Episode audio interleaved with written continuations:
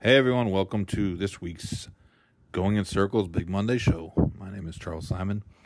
My co host, Mr. Barry Spears, will be with us in just a minute. Barry is going to tell us all about his trip to the Pegasus. He was there with our guy Sid on uh, on Saturday. So we'll hear about the day and get his observations on some of the races.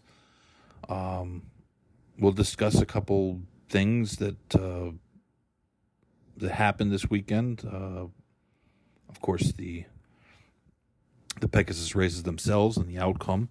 Um, I'm going to talk about my take on. It's more of a philosophical take than anything about uh, about the customers, about the day to day people that, that support this business every day, and how they're kind of getting priced out of our best races and our best days. And uh, I don't really like that philosophy, to be honest with you. But we'll talk about that. We'll get Barry's thoughts on the on the subject, and uh, we'll talk about uh, a lot of other things like. Uh, well, it's Triple Crown season, and Bob Baffert can't run in the Derby, so we'll have to talk about that too, along with uh, his uh, blowout winner, Arabian Knight in the Southwest, and uh, the current debacle in the Derby preps in the state of California. All right, we'll be back here in just a minute.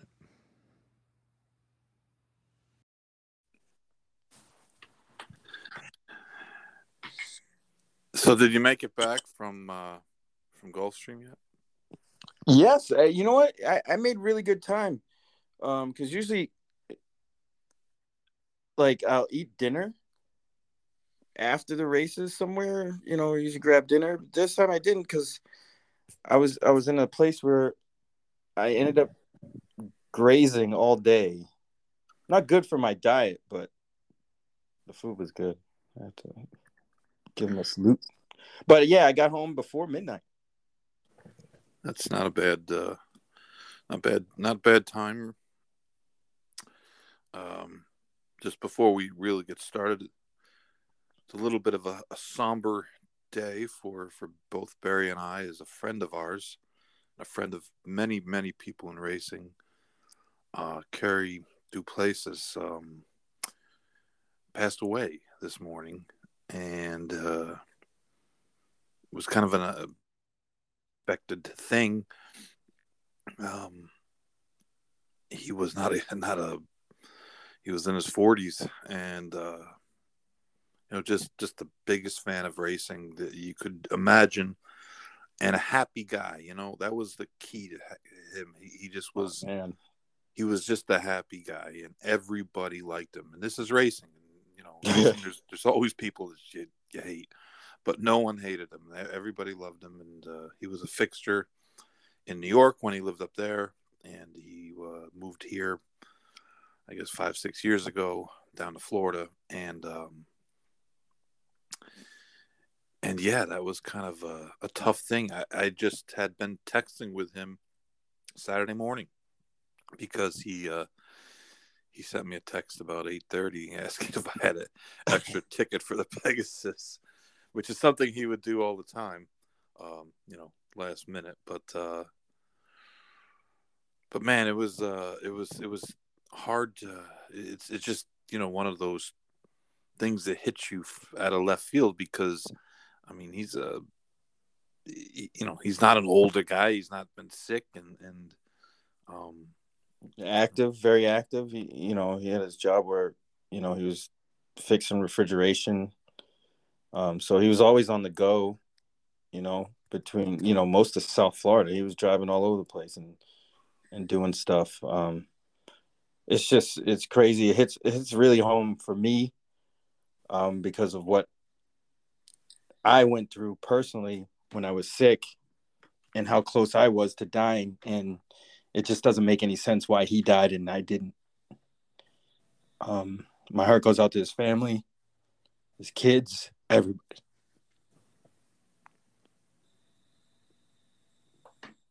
Yeah, he's had two two daughters. Um, just kind of uh, you know, I just don't know what the, what else to say. I mean, it's just uh, a shame. I, I know he was very very close with uh, Nick, um, Mark Casse's assistant. They were you know, pretty much best friends, and yeah, absolutely. I brought Kerry to a Dolphins game, and he was a Jets fan. He's like the only Jets fan that like you. Um, so we went to the Dolphins game, and we're sitting there, and I don't remember what happened, but there was something happening in the game. I look over, and he, he's watching. Uh, he's watching Belmont on his phone. You know, he couldn't. He couldn't let it go, just even for for for ten minutes. Yeah, I mean that's like a lot of us in the in the industry and people that love the game and stuff, you know, and, and I know that a thousand percent he loved this game. Yeah, he did, and and he was you know friends with everybody, and he just just uh, it's a tough one to to to take, and uh, just one quick story about him. He, he he was living not too far from where I was living in uh, Parkland, and he was he was not feeling well for a couple days and he calls me up one day he says I, I, need a big favor and i was like all right whatever what do you need and he said i'm going to send you a list of stuff and i need you to get it for me and don't ask any questions so like all right so he sends me a list uh, you know he, he sends it uh, takes a writes it down and takes a picture of it and, and, and texts it to me and i read it and i'm like what, dude, what is this? and he's like, I was like, where am I supposed to get this? And it was all kind of, you know, he he was from um, you know, Barbados, so he he was uh, he had all this uh, Jamaican witch doctor stuff, you know. And I was like, dude, where do I get this? And and he, and he said, there's one store, and it's I'll give you the address, and um, just give the lady the thing, and, and she'll get it for you. So I was like, all right. So I go in there and I find this place and um, I walk in. and The lady's looking at me, you know, and I'm like, my friend is sick, and then he he said, you know, this list, and she's like, oh yeah, Kerry, Kerry, you know. So she's getting this stuff, and it's like chickens, like uh, chicken leg, fingernails. Like, like, yeah, I mean, like octopus lungs, and I mean all this stuff. And I'm like, ugh. So that's that's like a that's just and, and I remember asking him the prime typical. What do you do with this? Like, how do you you know? He goes, "Oh, I make a, I, I boil soup. it, I make a tea, soup. and drink it." Oh yeah. and I said to him, "This is either gonna gonna uh, make you healthy and real quick, or it's gonna turn you into like Aquaman." Uh, but uh, yeah, it was it's it's tough when people it just seems like so many people lately have have passed away um, and we're not talking about elderly people that um, it's always hard when you lose anyone but you know when you, when someone is is gets up there in age it just doesn't come as that big of a, a shock anymore but um, you know guys who are healthy and i'm just like i said just, just talking to them the other day just uh, anyways, um, you know, he did make it to the Pegasus, so he got in. Yeah, he did get in. Uh, speaking of which, you got in, and yeah, up in the. Uh, you weren't in the in the the, the super high rise um, places, but you were up uh, hobnobbing with with our guy Sid and uh, the Fipke crew. Oh yeah, yeah. Uh, hanging out in the owners' lounge, and you know, had a great time. I mean, it, it, it's so much fun, and and it, you know, events like that, like not even the event itself, but a big racing day when you're on track. At least for me, like even even at like Sam Davis, which isn't a huge stakes day, but it's you know things like that. Whenever there's a, a, a nice race day I mean, and you go to the track, it always reminds me of how much I love the sport and how great it, it really can be. You know, I, I know sometimes on Twitter and social media and, and, you know, with all the problems and things that, that are going on, sometimes it's good just to kind of get away from that and the, and the spiraling down into negativity and, and, and have a good racing day like that. Like I mean, honestly, as far as racing goes, it wasn't the you know, and and I know everybody's heard this a million times. It wasn't a star studded horse card. There wasn't any superstars on that card. But every race was competitive. Every field was big. I think there was one race that was seven, seven, uh, seven entries. Um, but the rest were over that, and you know it wasn't, uh, you know, favorites at all, really. And it was it was just a really good day of racing, and it was it was good to feel that way, especially at the beginning of a year. Hopefully that momentum can carry, but you know I wouldn't hold my breath. yeah. Well, I wrote a piece that I think some people took the wrong way about the Pegasus and the turn this year to making it a super expensive event. Mm-hmm. Yes. And you know, it's not that I'm anti Pegasus Day because I'm not. I've been to every single one of them other than this year. You and I go every year, and, and we have a great time. And it, it's an event, no doubt, and it's part of the calendar. but there is a theme in racing that has quietly kind of bubbled to the surface, which is pricing our biggest days um, has just gotten a little bit out of control. Hmm. And you can call it supply and demand. You can call it a big event. You can call whatever you'd like. But the leaders of racing are, are often clueless about racing. And the people that actually support it, not just the billionaire owners, and not just the uh, the computer assisted wagering teams and the people at the top of the food chain. Because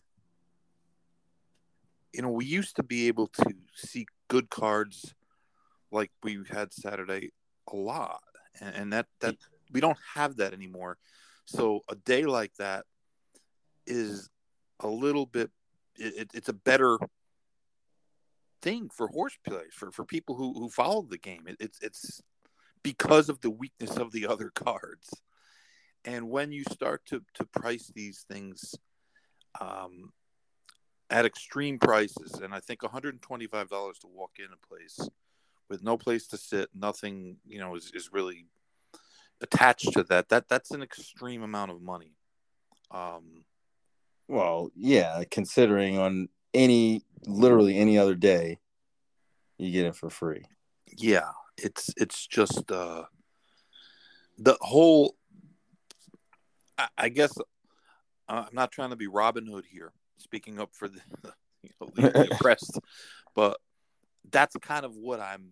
My theme was was that the Pegasus is not really anything more than the Donn handicap souped up. It doesn't decide anything. It's not a part of the Eclipse Award uh, championship. It, it hasn't been, put it that way. It's more of a coronation for a horse's prior season than anything. Uh, the biggest names outside of Knicks Go, who went on to win the Horse of the Year after winning the Pegasus, for the most part, the other horses retire. And um, well, I guess I guess uh, Life is Good last year as well carried on, but uh, he didn't obviously win the Horse of the Year or any Eclipse Awards. But I guess the point is that um, it's it's not the Travers, it's not the Triple Crown races, it's not um, a race that is part of the the rest of the year. It's a kickoff race that doesn't have many good horses kicking off anymore and that's going to be worse than that going forward. I think because, as Sid explained a couple weeks ago, uh, about the dynamics of the stallion game and first year stallions and the the amount of uh, revenue that they're generating, which is a tremendous amount. A three million dollar race just isn't going to cut it anymore. And I would bet if you ask Cyberknife people if they wish they had skipped the race, I'm sure at this point they would say yes, because honestly, um, and it sounds you know, kind of crazy in, in some ways, but 1.5 million dollars doesn't really mean that much in the grand scheme. if, if seasons to him are selling for seventy thousand dollars a pop, uh, so I think that the there there it'll be wary. Um, it'll be a wary market heading proceeding forward. Uh, I, I don't think I think the cyber knife story has shown that uh, you don't need to win the Pegasus, and it's not really going to help your stallion status when you think that Cyberknife got beat in the Breeders' Cup in the first week of November, and his seasons started selling, and his he was going to stud, you know, announced at thirty five thousand, and he didn't do anything between uh, uh, the first Saturday in November and you know the end of the year. He did nothing. He went to be shown as a stallion prospect at uh, Spendthrift, I think, for, for a week or so, and uh, went back into training. And yet his the popularity went went through the roof, and I think that's just a sign that you're not really going to have to do anything if you're by a, a, top sire and you're considered a, a hot stallion prospect. So the Pegasus just isn't going to be uh, that draw. And remember, the Pegasus was a $12 million race when they first started. Um, and the concept was fine at the time, but life changes in this business, in any business, uh, especially this one.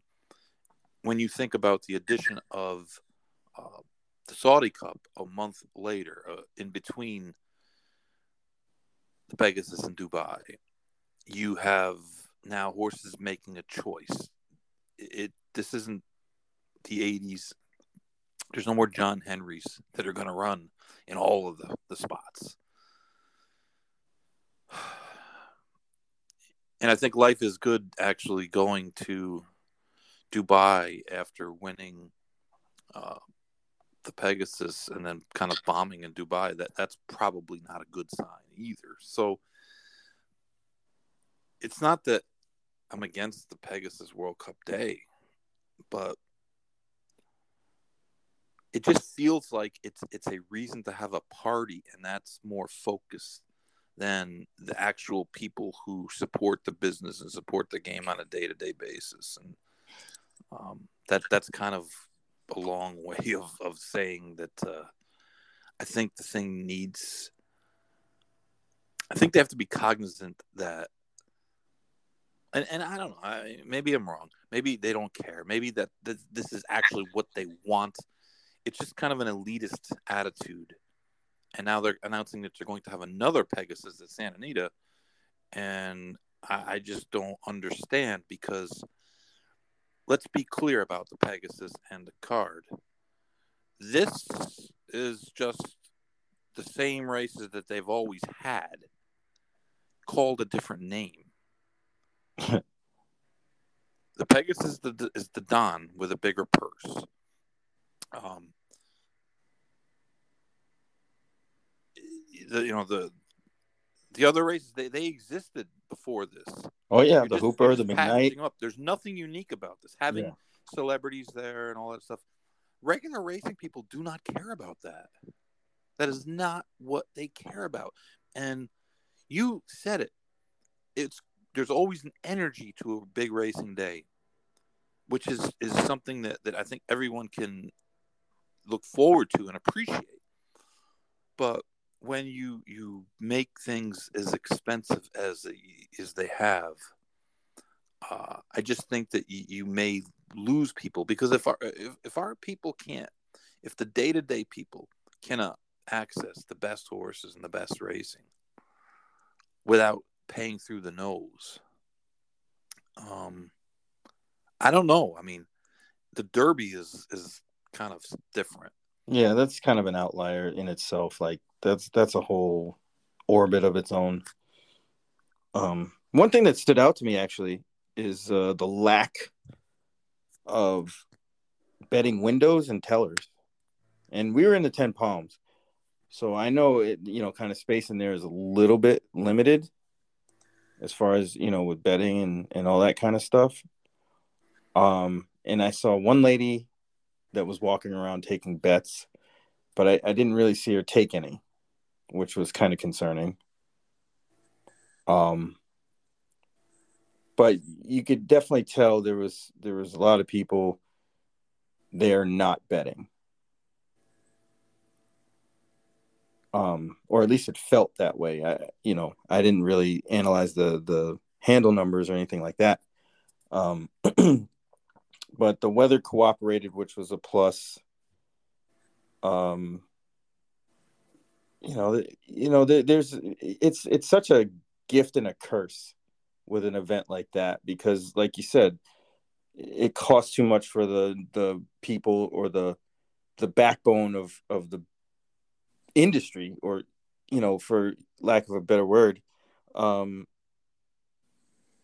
with the people that support Gulfstream on a regular basis weren't in there. And and that that's got to be you know it's it's kind of a, a slap in the face slash gut punch to guys that you know play often but don't want to spend or think they need to spend $125 just to get in to watch the racing and play the races. I mean, that $125 they'll definitely put through the window so I, I honestly don't understand charging for general admission. Some of the other stuff, maybe, you know, I get because you're getting other perks and, you know, like with the concert and, you know, with the seats and the food and all that kind of stuff. That part I get, but getting in the door should be just like normal day. And if you really, you know, get froggy, you know, charge $10 twenty dollars. No, I, I wouldn't even go more than fifty if they really want to do that. But it should be reasonable for everyone to get in, so everyone can play the races. Playing the races means more handle, more money, so on and so forth. I mean, it, it's not rocket science. It's it's you know, it's like Hansel and Gretel breadcrumbs. Just follow that lead. Yeah, I mean, I don't want to get into the semantics of what they should charge or what they shouldn't charge. Yeah, no, it's just the theme. The the, I mean, right? You just, can't lead with that I'm, because listen, that's not a normal I'm, thing. I'm, sure doesn't listen to our show, right? Uh, because hey, it's about horse racing, and I don't think she really cares about horse racing. But there's no one that probably works for her that's willing to tell her this. All of the things that you want to do have failed, and they won't don't work, and they never will work, because people that people that are your customers, the people that bet on your races, and the vast majority of the ones that own your horses that compete at your tracks, they don't care about these people. They don't care about influencers. They don't care about fashion. They don't care about celebrities. They don't care about the the concerts. None of them care. None of them. They have tried all these things and has not worked. Nothing worked.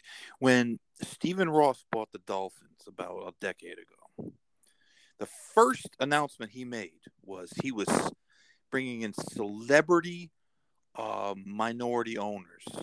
Uh, he was bringing in um, Marc Anthony was going to own a sliver of the team. Yeah, Serena Williams that. is going to own a sliver of the team, and there's a, and and I remember the Dolphin fans, which are generally a pretty uh, cranky bunch, but um, people were oh, were appalled. They said, "What?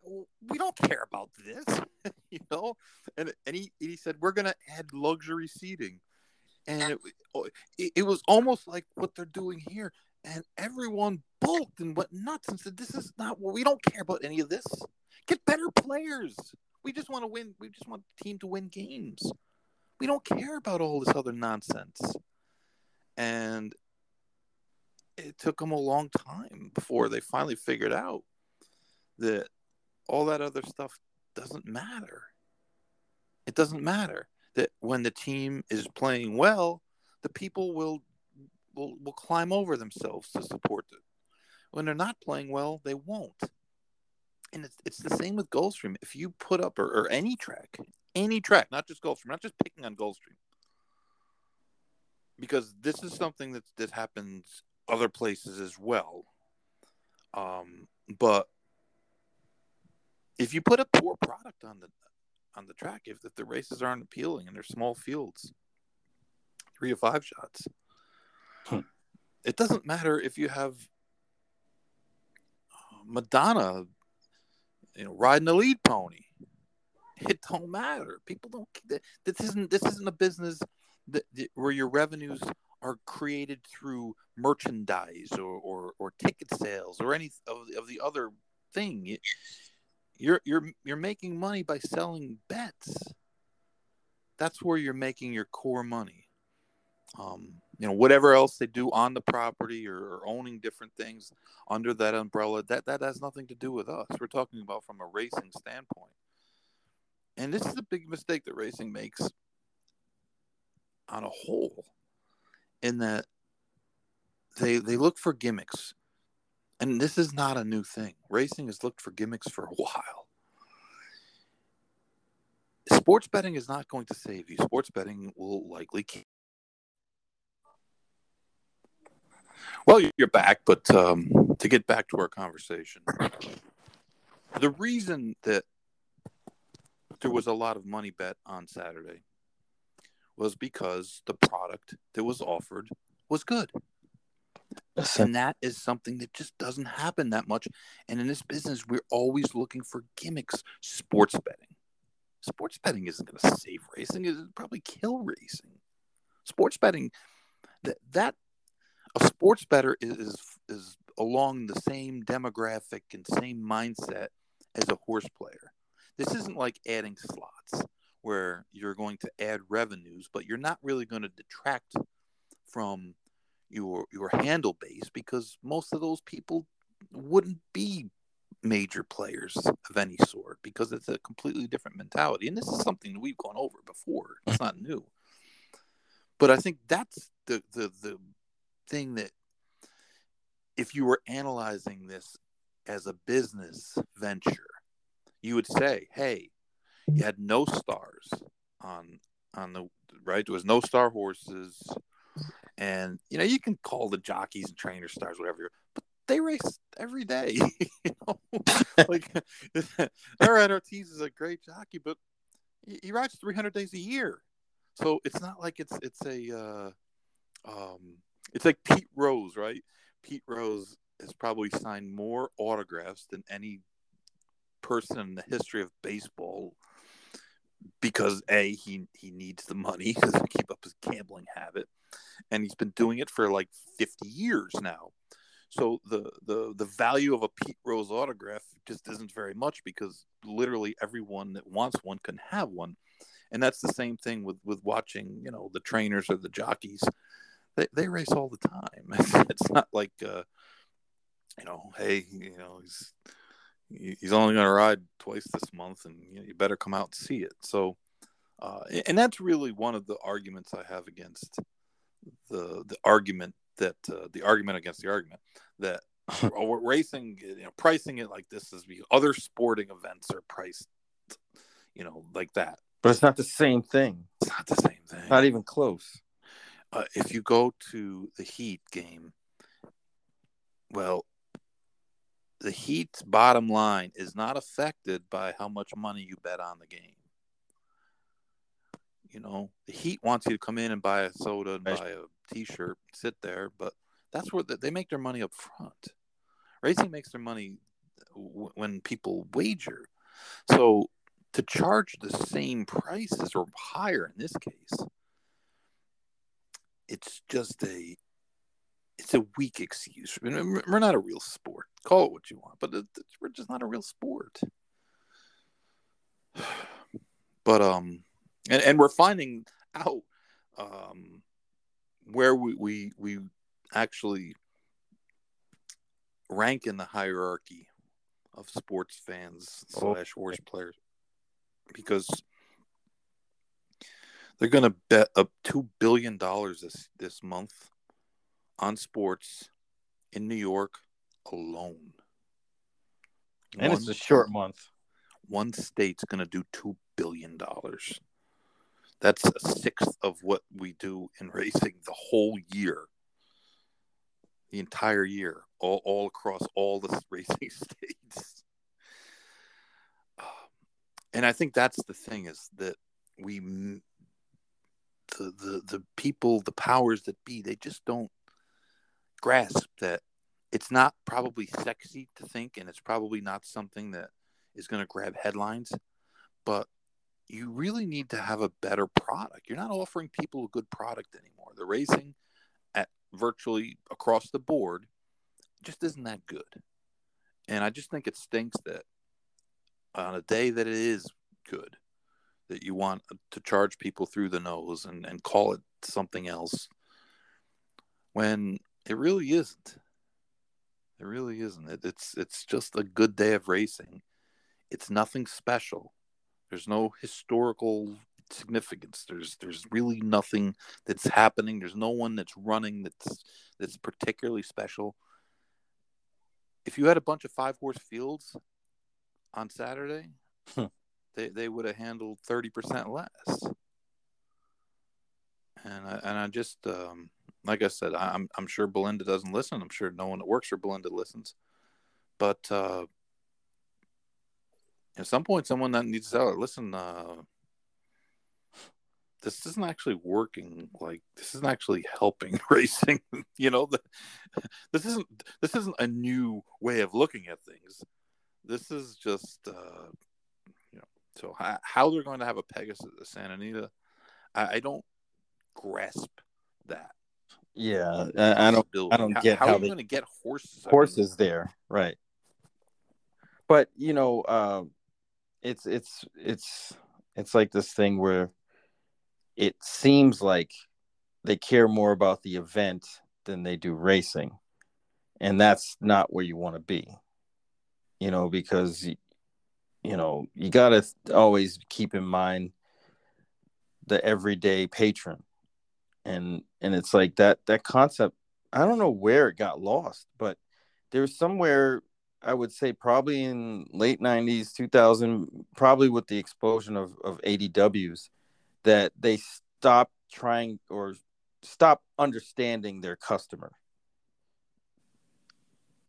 And you know everything has suffered from that point in time to the present and it's just continuing to go downhill. Um, and I don't understand how nobody's picked up on it enough to try to right the ship. I mean, you see things here and there, but there's no collective effort to to rectify any of that. And they're just completely lost when it comes to decisions made to do certain things in order to drum up more business. And it's like they're totally lost. I read uh, somewhere someone was saying that on the live feed or on the the ABR feed that they were talking about sports betting and and and how are you going to convert sports bettors to racing. Um, and I guess someone had mentioned um, like uh, racing's very complicated and and it's just like you're 180% going the wrong way here. Horse racing has been around for 150 years legal in this country. It's been they've been wagering on it for over 100 years. Sports betting legally is only 5 or 6 years old. Now we all know that sports wagering has been around forever, but legally where anybody can put get a bet down. You don't have to know a guy named Guido, you know? And racing is not complicated. And, and this is the one thing I, I just want to try to like if you think racing and reading the form is complicated, then you're dumb. Gotta be because I I learned how to read it when I was eight years old. So exactly. that that's, how I learned fractions by, by watching harness races and figuring out, you know, what what the, the, the quarter was. But it's it's like it's not difficult. It's not complicated. It's not complicated at all. I mean, stop acting like it's com- racing is, is a simple sport. It's the simplest of sports. The horses run in a circle. They go from point A to point B. That's it. That's racing. It's not. Are there a lot of other subtleties and and and, and of course, but it's not that difficult. It's like basketball. what's the what's the object of basketball? Putting the ball in the hoop, scoring and more points than the other team, preventing the other team from putting in the hoop. That's what it break breaks down to. Is it complicated once you get to a certain level? And and, and of course, but it's like they don't understand either. They they don't get sports betting. Sports betting isn't just you know betting two hundred on the uh, on the under. Right. There's a lot of nuances to it. There's a lot more. And and and listen, I think most people who bet sports are just insane. Not insane, but um, on the edge. Th- there was a, a poll taken, uh, I think, like two years ago, and this was straight face. Like sixty-four percent or seventy percent of the people who were polled thought that if they, they, they could they could beat the books betting sports because they what sports that well. Yeah, yeah, and and, and the number is probably one percent. Probably less than one, especially now, especially these days where they just if you win they they they cut you off. So there's a you know you're or, or the the numbers that they're giving are just you know the the odds are just poor. Um, but racing is not that complicated unless you're dumb.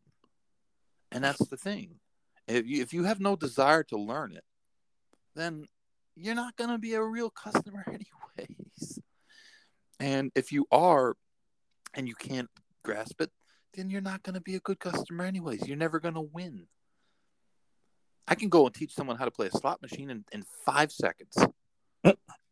Press and, this button. And the truth of the matter is, it doesn't matter if they play for uh, 10 minutes a, a, a year or they play every single day in the end it's going to be the same because there's not there's nothing involved other than pushing a button and random luck.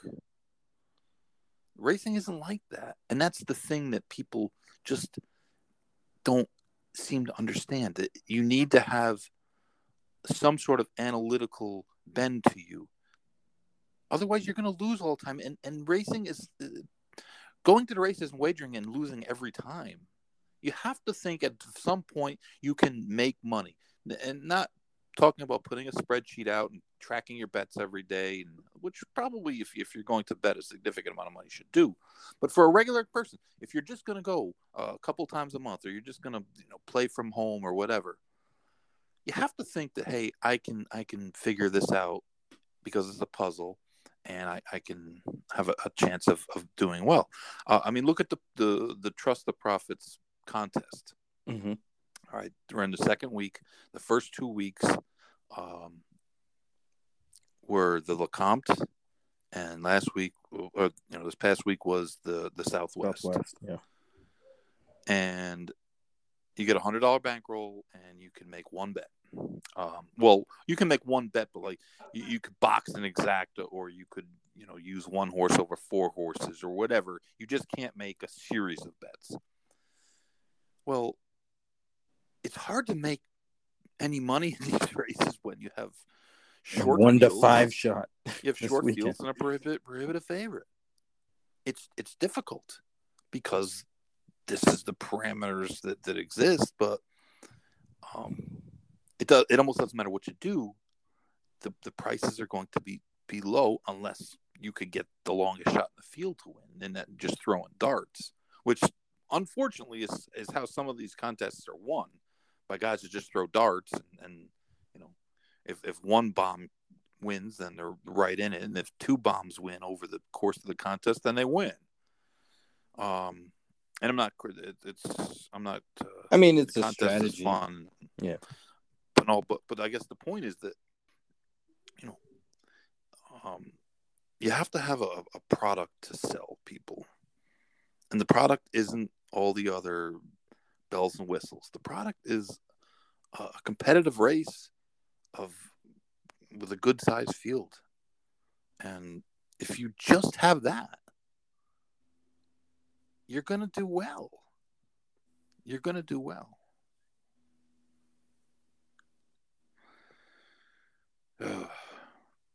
It's frustrating. I think that's the thing that, that more Yes. than anything, it's frustrating for me to see um, to just well, because we know what what racing was like in the '90s and the you know in the '80s, and it's just a shell of what it used to be. It's what you said though, Barry. It's the lack of focus on the things that matter and the the the um the dedication to the things that don't. And then being told that, well, this is, you know, new. It's not. It's not new. That that same racetrack at Gulfstream Park on that same on those same hallowed grounds. They Well- they used to hold up the The logic though doesn't even make sense with adding another one because if the event is elite on its own, why would you need two of them? Well, they they get very caught up in in um branding. Maybe you could. I mean, it's not. It, it's sort of branding, but like they're having a tour, the Astronic First Racing Tour, but there is no tour. It's no tour. There's nothing that, that that binds these things together. It's just races. It's how it's leg two, leg three. It- there's nothing. There's no, you know. It, it ends with the Preakness, Preakness Day.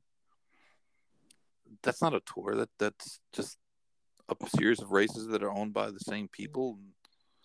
You're you're just counting out one, two, three, four, five. I mean, we've talked about how to do it. You want to have it.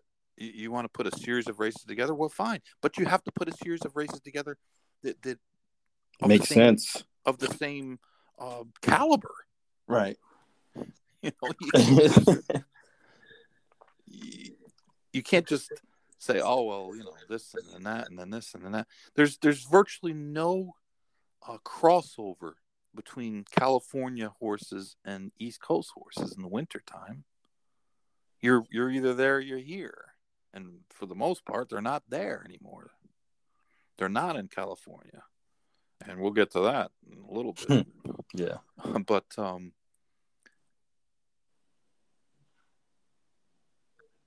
I mean, listen, the the one part that's unsaid, and I know this is exactly what someone from there would tell me. Well, Belinda puts up the purse money for those races, which she does out of her pocket, which probably causes the event to lose money. And that's my problem. You know, ain't my money, but how long can a person put on events that, that don't make money? It's a good question. You, you think Der- you think they make money on Derby Day? Kentucky Derby, like Churchill? It's kind of a rhetorical question. it's a company that trades for like the shares trading for like two hundred sixty dollars on the stock market. I was gonna half, say, half of the revenues derived from that weekend. So, you know, I didn't yeah. read the room properly. My bad. they, they- they make money. You know, I, but- I was gonna say they make tons of money. No, but it, it like you said, frustrating is the, the the best word for it because you know we've seen better days and we see what it can be. But it's Yeah. all about controlling the controllables, and for whatever reason, we the sport does a horrible job doing that. Yeah, yeah, no, it, it's it's it's like fixed odds. I, I was talking about this with the uh, a racing official who reached out the other day, and we discussed it, and he wanted my opinion, and I told him, I said, I think it's a gimmick, and uh, I think in a track, I think New York has shown that you can fix that problem for the most part just by cutting the the the, the computers out of the wind pool with two minutes to go. I mean, you don't see odd changes like that in New York anymore. Not drastic, not during the race. It's not really a problem because they were causing it. Despite the rhetoric, oh well, this blah, the thirty seconds and it takes a. It never happened before, and it and it never and in that particular circuit, it doesn't happen really anymore, and it's not even a big deal now. The the exotic wages have have wagers have have, uh, have paid off. At least it seems lower because that money has been transferred. I'm sure somewhere else. Because remember one thing: the computer players are volume players because they get rebates. So if you're betting, just throwing this number out, a hundred thousand a day, um, and thirty percent of it was win wagers, and they made it where you're not comfortable betting into that pool because there's too many shifts and odd shifts that you know after um you know with between the two minutes and, and when the race goes off. And remember for for them they may be betting five horses in the race. It's all dependent on on return. If they grind out five or ten percent they're doing great because they get rebates that money is going to go somewhere else because they need the rebate on that 30%. So it'll go to Exactas or it'll go to whatever other pools that they're wagering in. Um, so do I believe fixed odds is, is a big deal? No, I, I don't, I don't, I just don't see it as a, a, a big, um, I just don't see it as, as, as a big, it's not a big help. It's not, it's not really gonna, I think it's, it, it's just the gimmick. And and from a racetrack standpoint, and we got into talking about it, you know, technically from the racetrack standpoint. And I said the, the difficulty for a racetrack to operate two different forms of wagering on the same race is hard. It's very hard because philosophically they are not the same. And under the parimutuel system, you want the whales. The more a guy bets, the better. Under fixed odds, you're booking the bets. The, the more sharp guy bets, because the, the tracks, quote unquote, don't care who wins under the parimutuel system. They just want their cut. Under the fixed odds, they're betting. Uh, you're betting against the track. You can beat the track. The track can lose money. The track cannot lose money except maybe on a, on a negative show pool, which you don't see very often. Um, they're not going to lose money on, on, on any of these races. They're taking their cut, and that's what that's what it is. And fixed odds, they're booking the bets. They're booking the bets, so they can be upside down. They can get exposed, and and if they get exposed on a large number, that that's a bad thing. and and if you're going to book bets, you still have to have volume you still have to have volume. You can't just book a couple bets because if one hits, then you're upside down. And, that, and that's why I just don't think it's it's. I think that's going to be hard for them to operate under that, um, under those parameters where a guy is a great client on if he bets through the parimutuel system and he's a client that you might want to shut off if you bet through the fixed odds system, even if he's betting on the same horses. So, you know, that I think that's just another thing. I I, I appreciate the people that see the value in it, and I, I know about Australia and all those places, but this is a different market.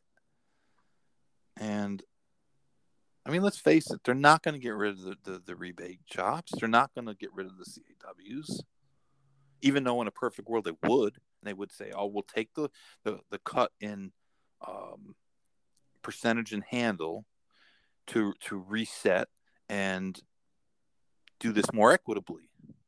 But you know this is racing so they're not going to do that. Hmm. anyways i'm sure people are sick of us talking about this bullshit so um let's talk about the races a little bit. Uh art collector mm-hmm. was a surprise. And, you know, in the write up, I put down that he certainly, on his best, was a huge contender, except we hadn't seen his his best, at least on a non bull ring track, since the fall of 2021. I was going to say, it's been a couple years. Uh, and then the fact that that Saez chose to ride Peter Miller's horse, who I thought had zero chance. I, I mean, when I looked at the race, the first horse I threw out was him because I said, Yeah. this horse is not getting a mile and an eighth. He never could before. I think he lost a cigar because he just ran out of steam the last hundred yards, more than mind control was, you know, had some valiant effort to hold him off. I, and I just couldn't figure that at all. And uh, mistakenly, I said, "Well, you know, I'm going to go with Kiaran and Louis here, and if they're they're not wanting to ride him, then maybe not a good sign." But that was hundred percent wrong. But I mean, going into the race, I, I just it was a race to me where there was so many questions about every horse, and, and I couldn't find a long shot that I really liked. Um, and I just I, I, I more or less passed on the race. I, I just I didn't bet. I, I bet a couple doubles into it. I bet a couple pick threes, and just just kind of like action bets more than anything. But um, I just couldn't get excited about anybody, and everybody was flawed. And I mean, I mean, let's face it, it, it, it wasn't a good field. It was it was for a Grade One race, three million dollars. It, it was a very mediocre field. But that be prepared because because uh, outside of you know Taiba, and of course you know Rich Strike, um, Mhm. who else really out there is there that you'd say, wow, they weren't there? Nobody. Nobody. This is what we're going to get all year. And this is the this is the weakness of the graded system is that you're going to see a bunch of grade 1 winners this year that probably would have never won grade 1s uh, in particular races under any circumstances other than just this year being very very soft. That doesn't mean that um, you know they're not good horses and all, but there just isn't much brilliance out there. And this is something that we've talked about for months now, and it's going to start coming to fruition. Uh, the turf division is just in tatters. I mean, Atone was a great ride by Rad. I give him credit. We, we give him hell when he when he zigzags down the stretch, knocking people over. But uh, truth is, he's he's he's the best. And I I tried to say that on Twitter and everybody got mad at me. I, I said that you know when the money's on the line, he's gonna give you world class ride. hey, listen, every, everybody makes mistakes. Everybody you know misjudges rides or whatever some once in a while. But Mhm. But on a consistent basis, Irad He- is He's uh, better. the best. He's better than everybody. Though the fourth race, I, I still think that uh, It was a non-effort. Yeah, that, that was that was a strange that was that was not a typical Irad race where um put it this way, if I gave you a scenario And then he And I does what he did to me yesterday. that Irad is is right behind the leaders who were tiring at the top of the stretch in a hundred thousand dollars race. and during the stretch he only struck the horse with the stick one time. Um and made very little effort to extract himself from the whole the position he got in. Yeah, most people wouldn't believe it. uh, but no, he, he he rode he rode Atone perfectly. Uh, he timed it perfectly. Uh, yeah, maybe Ivar just doesn't want to win. And Yeah, Ivar Ivar's just he stopped. He reached the lead and and just stopped. Like visually at the track, you could see him literally look like he was flying when he got to the front. And then as soon as he got to the front, you could see his head just jerk up a little bit and he slowed down and then Atone just got him, nailed him. It's a good Yeah, race though. It's really it's, it's, it's a fun race to watch. Right, but it was not a great one. No, no, definitely not a grade one. Atone, come on, man. Tone is. Didn't you tell me that that horse didn't win a, a stakes race? he's six years old? That was his first stakes victory. So that that tells you everything you need to know. Ivar hasn't won a graded stakes since 2020. And we talked about Ivar on last week Yes, we did. we said that he does everything but Yes. win. He's like the We- we- Cowboys. We, we were we, he, he was he's been on permanent fade, but I, somehow I still can't wind up doing any good. But um, I, I mean, you just look at that that field, and there's just that's not a Grade One race. I thought the fillies race was a good race. Uh, the fillies race is a Grade Three, and it probably will wind up getting upgraded. Um, our guy Mike McCarthy, Whitey, he uh, he's money, man. I'll tell you what, Gulfstream, he is money. I think he's got six starts there. He's won um, Princess Rooney twice. Now he's won. Uh, he won the Dubai World or the the the Pacific, Pegasus Pegasus World Cup. Now he's won the Pegasus Turf.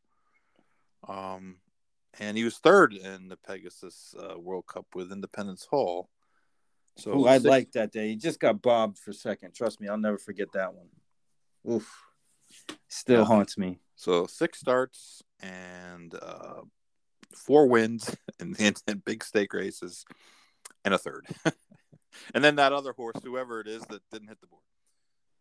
But uh, no, I, I think he's a, a, very very good trainer, and he uh, when he when he when he gets a good horse, he campaigns them in a manner that that seems to get the best out of them. Um, you know, he doesn't have gaudy win stats. I think he's like 17, 18 percent, which of course forever that's what good trainers trained at. When you know there was competition and he didn't run three out of the five, and uh, but um, yeah, uh, I thought that was uh, I just wish I was smart enough to have capitalized on it. Hmm. I, I, like I really was. I, honestly, I did a terrible job on Saturday because I was right there. And uh, but I tell you what, after like the third race, I wanted to quit. Yeah, I remember. I had enough. I had enough. I've, I've screwed up so many times already today. I bet the Casse horse was twenty what twenty seven to one, and um, um, you know, he runs second, and and I don't wind up like I just bet the horse to win. I don't do anything else. And, I squandered a few opportunities on Saturday too, especially in race two. Yeah, that was Ramiro. Because I didn't get in the door fast enough. That was yeah. really the problem. Ramiro's horse popped the gate and off she off he went. Eddie Perez, Gustavo. So, um,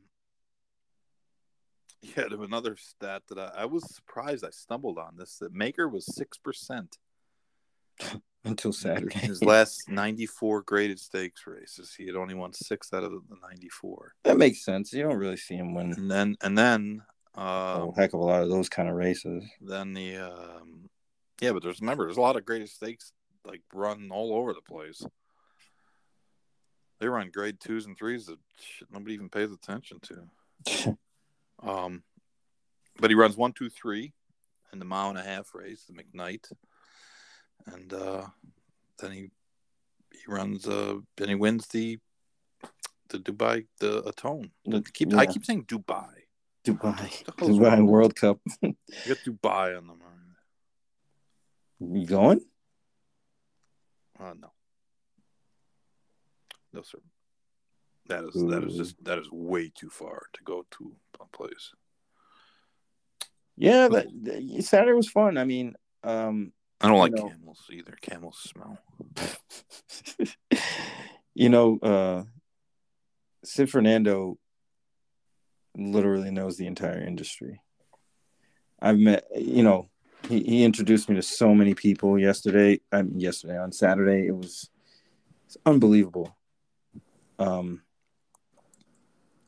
you know, uh, getting to sit with him and and Steve uh, was a real treat because you know between the stories they both had, um, just just being a sponge and, and getting all the information I could from just listening to them was was an experience in its in and of itself and you know it wouldn't have even mattered if it was at the Pegasus or, you know, a Wednesday at, at Gulfstream where they're running eight thousand dollar claimers all day. Um, you know, I just very fortunate that I was able to to get that experience, and you know, I'm always willing to learn and, and try to understand both of them in in their own elements. So, like Steve with his media uh, presence and and that kind of stuff, and Sid with the bloodstock that I I'm, I'm learning more about every day. Um, yeah, it was, it was really fun just to to kind of see how how that works, and and definitely want to give a a nod, shout out, whatever you want to call it, to uh, Mr. Chuck Fipke.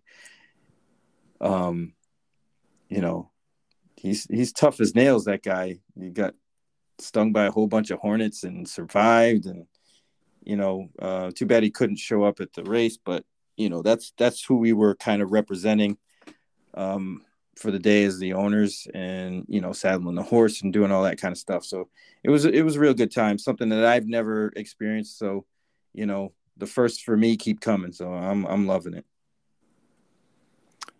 yeah it's fun to be to be able to uh, participate or even pseudo participate in, in those races um i was fortunate enough to do it quite a few times and uh, it's it's. I mean, those are the races that everybody wants to win. That's that's why they're hard. They're hard to win. Um, but yeah, Mr. Fipke survived. Like, man, that guy is is like the luckiest man on earth. So if I I got stung by one wasp, I'd have convulsions. you, you wouldn't see me for three weeks. No kidding. And this guy flies home from Costa Rica. Yeah, he's like, like 75 years old or something, right? Yeah. I mean, he's, yeah. Not, he's not a younger guy, and it's tough as nails. Tough. As, there was wasps embedded in his ear. Eardrum, yeah, that that was wild to read. It's unbelievable. Tough. Old Didn't even think that was possible. Uh, I don't even want to like, think about it. I know it has to be like horror movie type stuff, right? like, you know, he said two thousand bees, man. That's wild, and they always stinging him, bro. It's unreal. That it is. So it's uh maybe not as unreal as as one trainer having all the horses in a race. No way. which is what we're looking at uh, Saturday. Santa Anita. This what did you even weekend, do? Like this past weekend, we had a, a stake at Santa Anita for three year olds that one Close. trainer had had three of the four. He's, he had four of the five, but scratched one. Finished one, two, three. Um, and next week we have uh, the south, uh, the southwest, uh, the Bob and Beverly Lewis. Last year was kind of a debacle of a race in a different manner because uh, Messier crushed a bunch of tomato cans.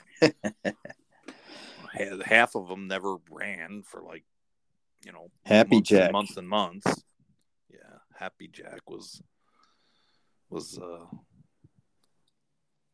co the co-headliner so my question is what do you, what do you even do when you got four horses in a race i mean what do you do from what standpoint from the trainer standpoint what, what do you give you give instructions to each guy I, I I don't know. I mean, what do you do? They how can they even run that? I, will be how, honest. Can they even, and, how can they even run that? And, and, and you know, people will disagree. Or but betting, you can't they, bet on it, they, right? They shouldn't have betting on that race. No betting, right? You shouldn't have betting on a race where one trainer, one person controls the entire field.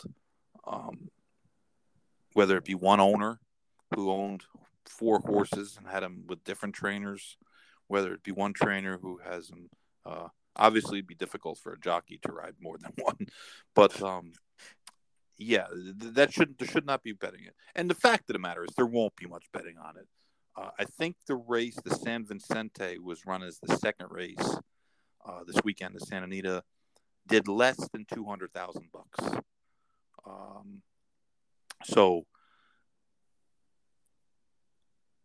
for a race in, in Southern California on a weekend to do less than two hundred thousand is, uh, I, I would imagine that was about as low as it gets for them.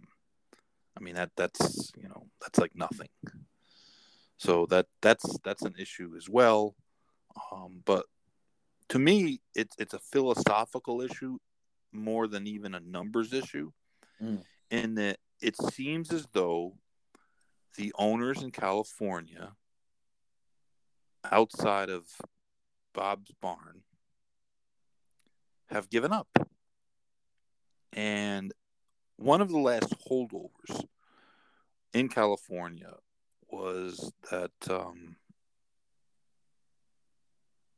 what's the name of the group that Mandela the Foxwoods? Fox Hill. Oh no no no not Fox. Fox, oh, Foxwoods. oh, oh, oh, oh, United. It was yeah the United people. What's their Yep. names? uh Roth. El- Jamie Jamie Roth. Yes, they made a decision to pull their horses out of California, and they weren't nearly as big as some of the Baffert um, conglomerate barns or, or outfits, but they were still a significant outfit that was sending horses to um, trainers other than Baffert. And you got to the point now, and Steve Byk can tell you, I told people this was going to happen, and this was like a decade ago or more.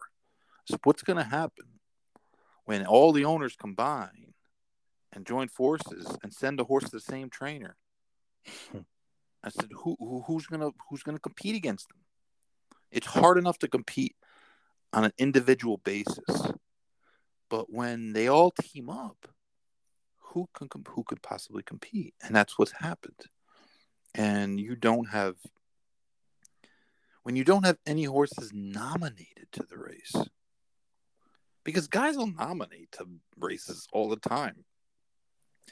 I bet you I nominated horses, and I didn't have a, a huge barn full of stake horses, but I would guess that probably 90% of the nominations I made were not horses that I intended on running in that race.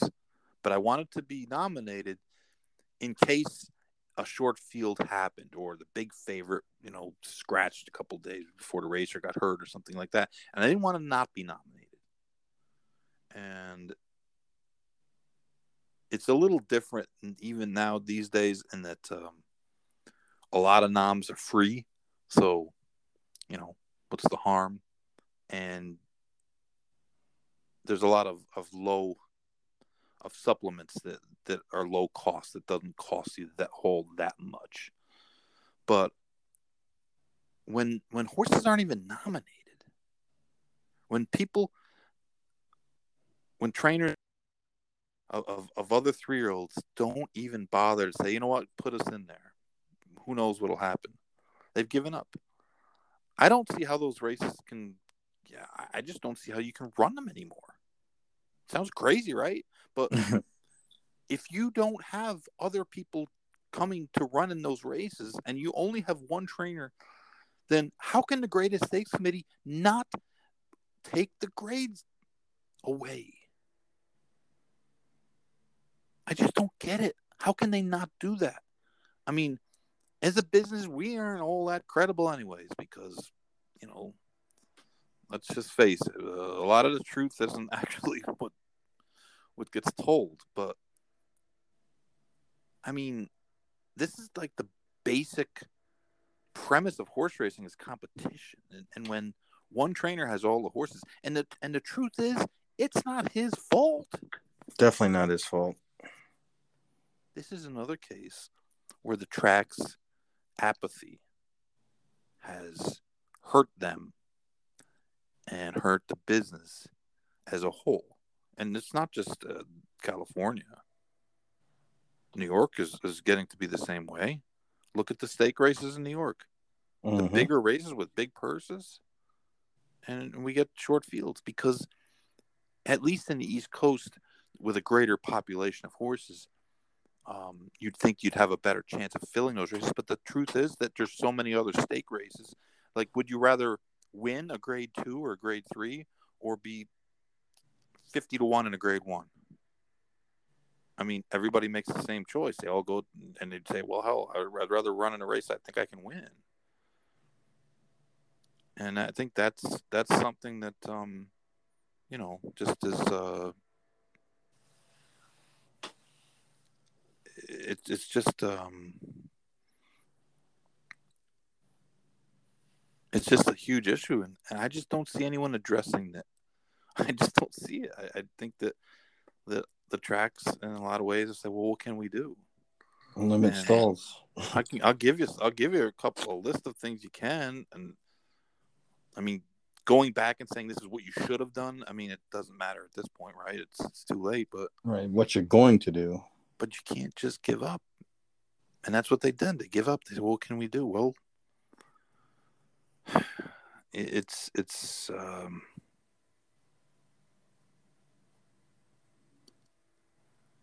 and I, and I don't say this with any malice, but you know, everybody wants to get dressed up and go to the Eclipse Awards and hobnob. Meanwhile, in some places, the game is on fire, and you know we're not we're not trying to put the fires out and we're not trying to prevent the fires from starting in other places. Uh, I think a, a, friend of mine who works for a big operation, but gets it, like he's marginal. He's not like part of the decision making crew, which he should be, but you know, they don't want those kind of people.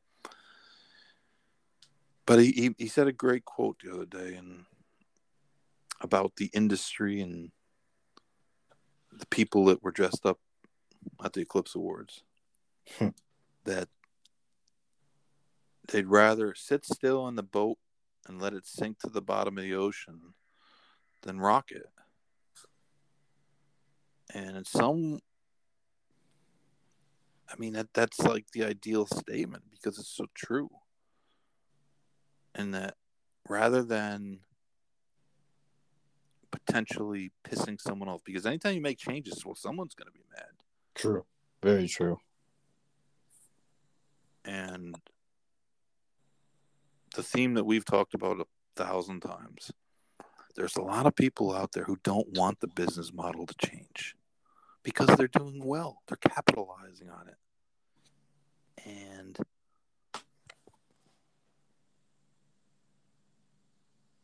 it's something that you say all the time and it, it, it's it's pervasive throughout this industry. We've always done it this way, and it's always it, it's always been okay. We've always lasted. We haven't gone out of business yet.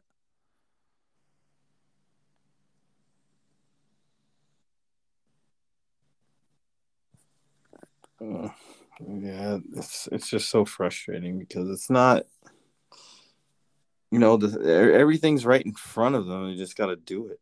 But for whatever reason they lack the desire to to step up and at least do their part in you know helping things get better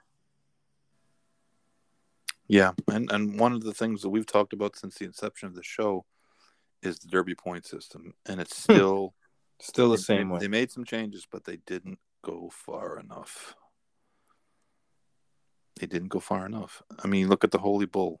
Not a good, not a good race. Not a good field.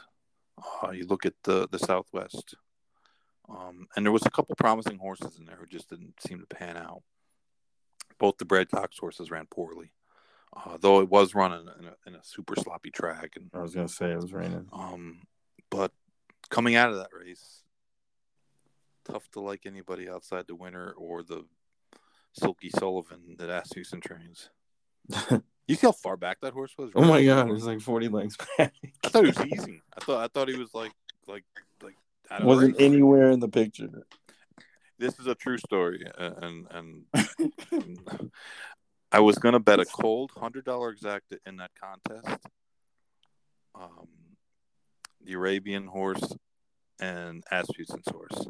And when once I saw that it was going to be a sloppy track, I changed it mm. because I said, "Well, that horse is a dead one-run closer, and you know get a lot of mud kicked in his face." And Oaklawn uh, speed's pretty good at Oaklawn once once it gets gets wet. So uh, he won't. He doesn't have any chance to run second, of course. Dang. So as it as it was, I I, I bet uh, a chalky number, and it was blown up. Um, but um, I'm just looking for who the Lecomte was not a strong race, No. and it, it just goes back to that same uh, thing that, like we said, we said it last year, we said it the year before. You're not giving these enough points for these races. You're not making them compelling them enough because you give too many points out to the last round. It, it just is. It's just the way it is. It's just the way it is. And there's no perfect way of doing it anymore because so many trainers um, don't appreciate the, the difficulty of winning the Derby and want to train horses lightly like they do the rest of the year and just win on talent. Um, but anyways, that that's that's a topic for another day. I mean, we have this we have this uh, this Baffert must change his horses by the 28th if he doesn't get an injunction from the court system's uh, date hanging over us, and I'm sure that our February shows will will discuss that in further detail once. Uh, Well, you know what's wild about that is like with the points and, and the Baffert horses is would they ever be made to, to accommodate? It doesn't seem like it. what? That the track will have to concede anything to him other than maybe letting him run there. I, I don't. I, I mean, if he got an injunction, I'm not. I I'm mean, not a lawyer, and I didn't stay in Holiday Inn Express, but I mean, if he got an, an injunction saying that, um, I mean, we talked about this last year, right? a little bit, yeah. Material damaged, and he kind of lost, or I guess he never actually did that last year because he was suspended. Um, he, he tried. He filed an injunction to get to get the suspension The hearing. Right. stayed, and they they didn't do that. So, I mean, I have no idea if, if that has any chance to to get stayed or not. I, I really don't know, but uh, roulette if they those horses by the 28th, unless they already have a stay. You know, unless prior to the 28th, a court ruled that they can't do that, he can run, and and then it would be a different story, obviously. But if that doesn't happen before the 28th, They're uh, stuck on the outside looking in, right? That is Uh, I, I believe so. And what did we say a couple of weeks ago? I mean, at least I said, um, I think that Churchill should have come out and said, "Hey, you know what? The guy paid the price. He missed last year. Blah blah blah." But, um, you know, and and and went to Billy and said, "Hey, listen, an apology. Uh, say something like, if you get a positive in the next uh, X amount of here's something, you know, like just give throw throw throw us a bone somewhere, and, and we'll drop the suspension because the truth is that it, it's not just because he has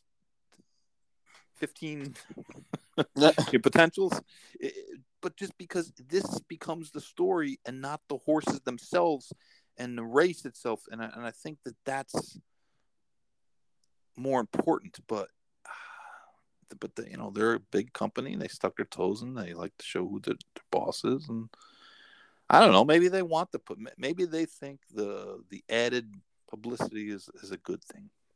Could be, but uh, but they're obviously not gonna gonna um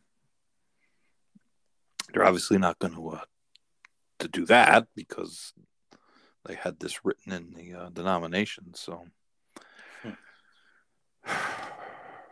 I'm just happy that this will be the last time we have to talk about this for a while.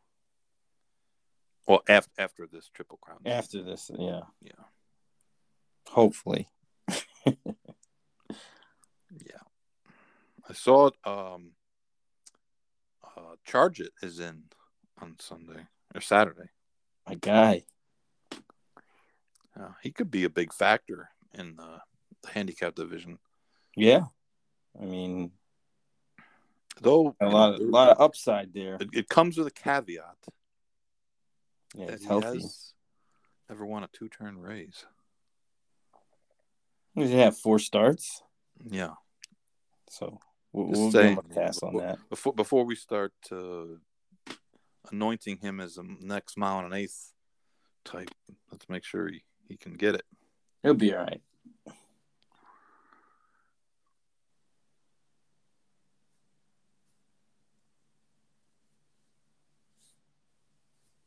At least he'll, he'll, you know, probably try and be in some decent races. I mean, th- if there's a year to just try with a marginal horse, you know, this is it. You can see, I can, I can definitely see a horse, you know, kind of flying up through the ranks and, and winning one of these graded stakes for older horses Oh, for sure. easily coming out of like a OC 62 and scoring in a graded stake just because he's the hot horse, you know, he's in good form. Hopefully at a price because I'll be there. Well, the truth of the matter is that hopefully, I shouldn't say it's the truth yet, but uh, the the Pegasus was a large field. The Pegasus turf was a large field, and you have to think that that a big Without a star, right? is because there was no one to scare anyone off. I mean, had Flightline decided to stay in in the training for one last run, and the Pegasus, uh, I, I'm guessing that there probably wouldn't have been a 12 horse field. Maybe four. Yeah, and you know, seconds and thirds are nice paydays and all, but um, you know, people people are, are apt to skip races like that. So, uh,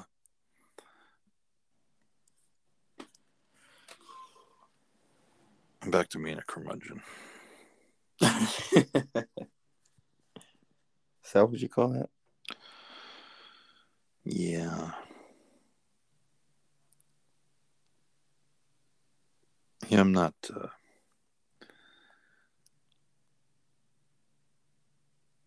I, I mean, I looked at the Holy Bull quick, and My buddy's in there though. Cyclone Mischief. Yeah. I'm interested to see what he does. We'll put it this way: if he doesn't win, he's not a real contender because this is not True. A race. This is not a strong race. It is not a strong race. It's it, the Holy Bull has generally been pretty good. It's been a pretty, pretty, pretty good Yeah. bunch of most part. horses over the years. Um, this I remember year- when uh what was it? Mohaymen won it. Yeah. Well, that's not really. that's not really supporting that. Uh, No, no, but I mean at the time, you know, remember he, ended up facing off with Nyquist in the in the Florida Derby.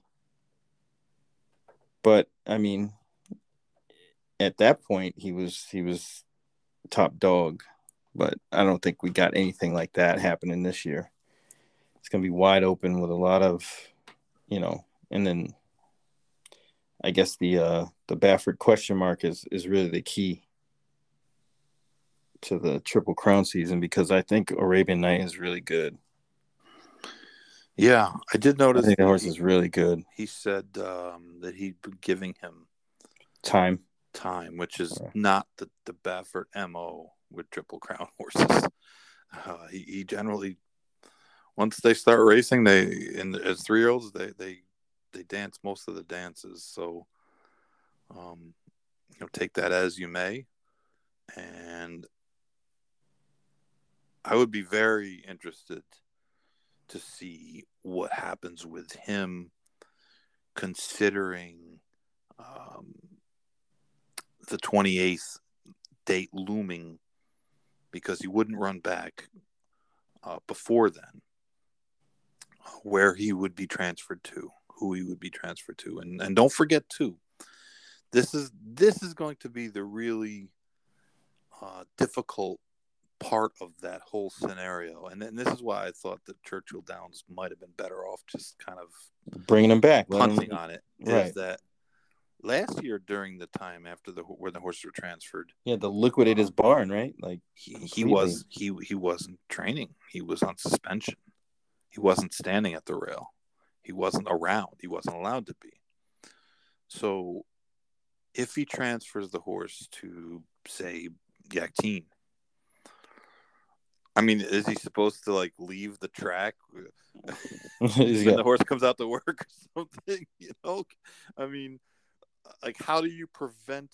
Right, you can't police that, right? That's what I mean. So, like, and and, uh, and almost like what? Why? Like, what? What are you gonna do? It, it just is. um it, it wasn't clearly thought out thoroughly. These well, kind of... it, it, like I said, it was it was easy when he was suspended and he couldn't be on the backside and he couldn't be around. But it's going to be a little different if he if he can be. He's going to be right there. He's going to, you know, I, I mm. don't know. It, it just um,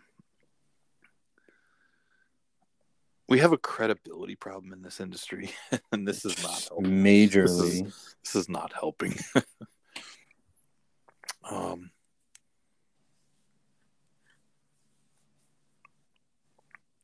yeah, I just uh, I really don't like it. I mean, I'm not, you know, I just I just think that it just the the potential for this thing to blow up is just there. And uh you know it's good for podcasts, gives us a lot of stuff to talk about. Yeah. But like you said, uh, I'm just waiting for the other shoe to fall. Yeah, it's a lot more complicated this year than it was last year. A lot more complicated.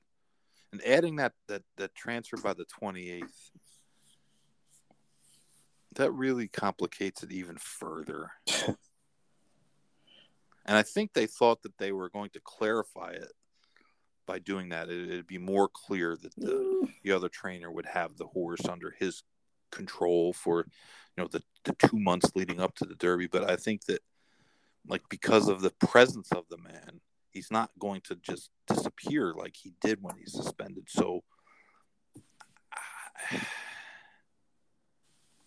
i mean if i i tell you this if i was a reporter and a person right by him all day and the horse breathed under the care of someone else and he was standing there watching i'd ask for his uh, what do you think yeah, I'd want his opinion, right? I mean, it's fair game.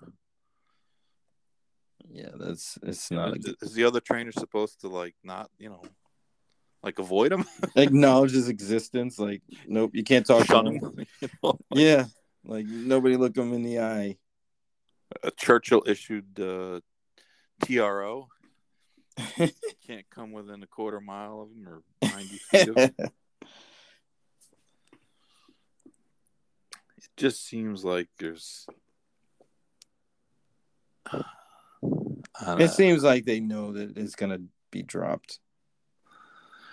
I don't know. It's what it I seems like. I don't know. I do know that that on Twitter on Saturday there was about seven people that, that, that the the the bad jockey police should be after for complaining about rides that were fine. God, people are annoying when they complain about rides. Yeah, that's that's one of the worst parts of Twitter. There are occasions where guys ride bad or they make mistakes. Oh yeah, but but it's not all the time. When, when when the horse is ridden properly, especially like older horses, a horse a seven or eight year old horse, and, and this is what he's done his entire career, and all right. of a sudden you think, oh well, he should be closer, or he should be, you know, he shouldn't have been that close. Like, yeah, pace dynamics don't work that way. Like, eh, yeah. Once a horse has got like you know thirty starts, uh, you have a pretty good idea of, of how they're they're going to run best. I will say, my guy is, and I won't argue with people anymore about it. By the way, So if you say something stupid on Twitter about a jockey, I'm ignoring it. I'm ignoring you. I'm not going to coach you. My guy is struggling though. I, I have to admit that. Uh, Joel Rosario. Oh yeah, I, I, I will take he's on the struggle bus. You. You, can. I'll, I'll take. Uh, sorry, Heisa, but I'll take ten lashes for for saying that I thought that Joel Rosario would break out of his slump in the stake races because he did not break out of his slump. He went deeper into the slump. Man, Although the, he did on- win one yesterday. on He the uh, the, yesterday. the the horse the filly he rode in the, in the Pegasus Turf filly Mare Turf Mm, Vermont. hatchet job. Oh my God, he almost went down. Yeah, Wakanaka. Yeah, Wakanaka. Who who who got that off the board? Yeah. Well, because the horse probably, if in the right spot, would have would have been right there with the other horse. I think, but I don't know. That's uh, the, the winner one pretty easy. yeah, he he, he kind of ran off. She's but getting better too. yeah, no doubt about it. She's getting better. So, but either way, it, it was uh, that was not That was good- brutal. That was not a good ride. And then what? The other race, he went to the, he goes to the front, goes too fast Oh yeah, with, with a horse who's really not a um. this is a closer. Yeah, Or- like I don't know. I, I don't know. He's you know he doesn't ride Gulfstream great because it's not really his. He's a sitting and and and wait rider, and it's not that type of track. Right, you got to get out and go. Either, Even on the turf. right the turf or the dirt, you just it's it's patience is not great. Uh, it's not a great attribute of riding at Gulfstream for the most part. But um, yeah, yeah, I was one hundred percent wrong about that. so, anything else? Any anything else you you saw on Saturday? Talk to anybody? See anybody? Any any any gossip? Anything going on? Mm, No, not really. I mean, uh, got a few phone calls from good old Biff Tannen, CJ Johnson, Yeah, he was there. and Barshu apparently uh, was running errands and uh, dropped off the tickets for Sid the night before. So I had to give him the business, him and Kyle. I mean, but you know, the usual suspects were there. Everybody that you you would expect to see. Um, but it was a good time. I'm glad the the weather cooperated. I I couldn't handle another sixty degree day. Yeah. We had a 60 degree up here in Saratoga. The snow. Everybody everybody's going with tank tops. yeah, sixty and windy, not cutting it.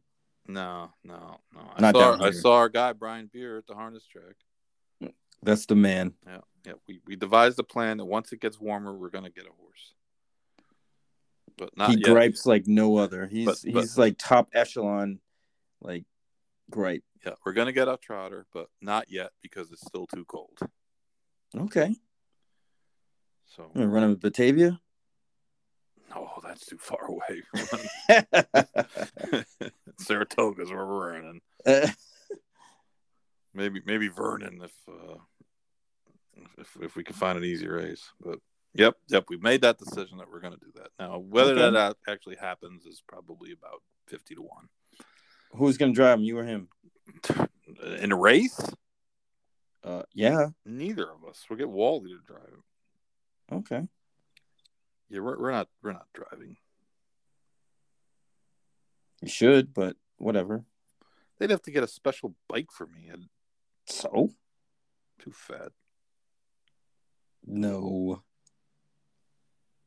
It's weight distribution through. Yeah, weight distribution Force. for a 165 pound guy versus a 135 pound guy. Not for a guy that might bend the the sulky. What was the guy's name? The the old harness driver that used to weigh like three bills. Bucky Day wasn't that his name? No, nobody was good. Billy Parker, but he he, he was like six He was like two sixty. He was six three, one sixty. Guy was like Louis Orr. You can't see him. Jeez. It's like Chet Holmgren skinny. Bobo type stuff. Bobo. Um, I, I wasn't. I wasn't uh, with the uh, the real horse players, so I, I wasn't able to get any good footage of of anybody being drunken and falling into a chair. Unfortunately, got a bunch of DMs asking about that. That was that was one of the best racetrack videos ever. It was just a perfect storm. You know, it was COVID. There's so many things. Yeah, it just the elements were there.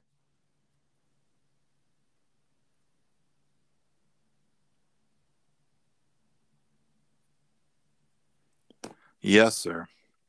Well, it's been I saw Joe Jonas. Who's that? Exactly. One of the Jonas brothers. I don't know them. I'm appalled. Was that who the concert was? Hmm. That that's who the concert was. He apparently he just jumped up there and started singing. Who was supposed to be there? Who was the concert? Kygo and One Republic.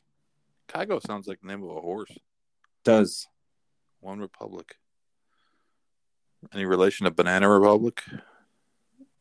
Same thing. I hate to sound like uh, out of touch, but I don't know these people. Oh boy, we got to work on that. I know Post Malone. Come on, man.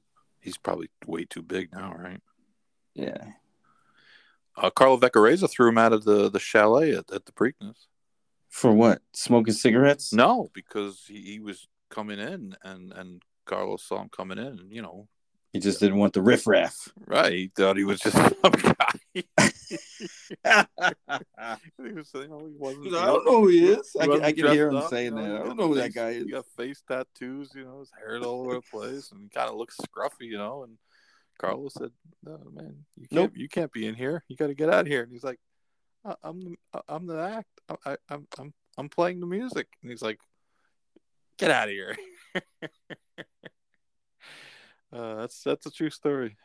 Oh, you know, one tidbit. Uh, Sid hadn't seen the new grandstand. He hadn't been there. No. Man. Yeah, I was like, what? It's been twenty years, Sid. What the hell? He's a Floridian now. Leave him alone.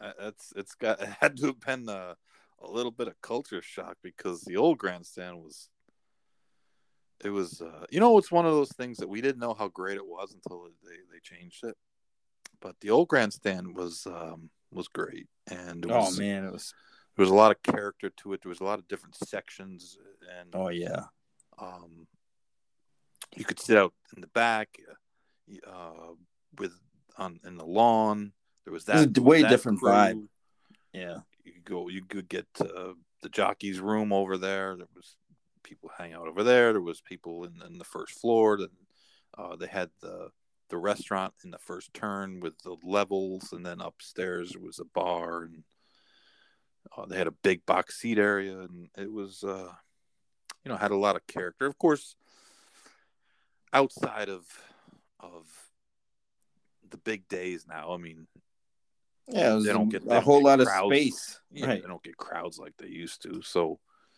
um, I understand why they changed it, and uh, I just it just was uh, it was just a really cool place, and I, and I think some of it too was the the fact that we used to leave New York and it'd be freezing, and we get down there, and it it, it, it felt that much better because we were getting out of the cold, and and we didn't used to be there that long. You know, you'd race January, February, and half of March, and that was it. You were out of there. Yeah, I remember. So um, it was kind of like a, Saratoga is now. Yeah,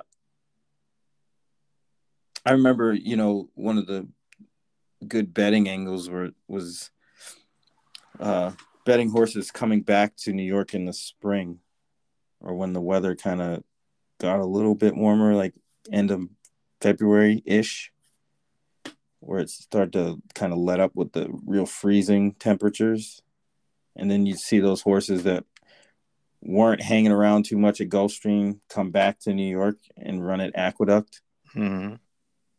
To get some good bet against there because they'd get they'd get hammered and uh play against them and uh make make some decent money doing that. Second time out they'd win though. First time shaky. Yeah, yeah. It was uh, a different area. In the um, in the, the the digest, the preview, talk, talked about a horse that um that I recall from the '80s, who had, Oh yeah. was a mystery horse of sorts, who showed Still up, is. showed up in South Florida from Argentina, where the previous year he had won everything. Uh, I think he'd won his last race by 28, and the race before that by 17. So he was just crushing everything down there. And they brought him to the U.S. and, and the plan was to bring him up here and to uh, to sell him. You know, sell him for uh, stud, you know, for his stallion. And he came up and and uh, he ran at, in the Widener, which was at Hialeah, and this was the year 1984. Hialeah was one of the years. The Hialeah had the early dates, meaning they they ran in January and February. Uh, and Gulfstream had the, the late dates, and then Calder had the rest. But um, he ran in the Widener and missed the track record by a fifth of a second. And it wasn't a great year in in Florida that year for handicap horses. Um, but there was some good horses. World Appeal was a good horse, and a couple other ones. Um, and then he ran the next month at Gulfstream and the Gulfstream Park Handicap, which at the time was a mile and a quarter. And he won by like 12, and he set the track record of 159 flat, which when the track was changed over to the different circumference, they changed all the track records um, because it, it, was a different distance, and uh, so that record, you know, lived on forever, basically. Um, and I included some some Steve Crist articles of the day about talking about him, um, and how he at the time was the best horse in training in America, and nobody really knew much about him. He just Right. showed up and out of the blue. And, and this was before we had simulcasting. This was before computers. This was before a, a lot of stuff.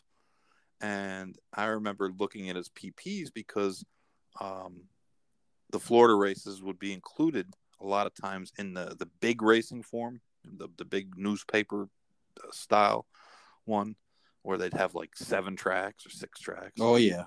And all the horse had was once, one, one, one, one, one, one, you know?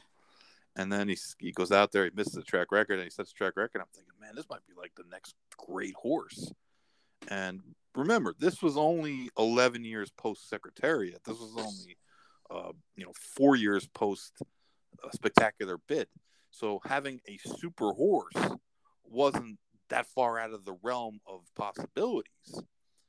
And uh, just as quickly as he came, he, he was gone. He they ran him on the turf, and there was always an undercurrent of, of something was not you know, something was amiss um, that the story that the press was getting wasn't actually the real story The story, yeah. yeah because there was always and, and and i asked Angel Penna about this years ago and he and he said that the horse had had a tendon um a tendon issue and that the tendon was flaring up and and they they said that the horse had a respiratory issue and they weren't going to run him in the race um, at Gulfstream um, on the turf because he had been running on the dirt in his first two races.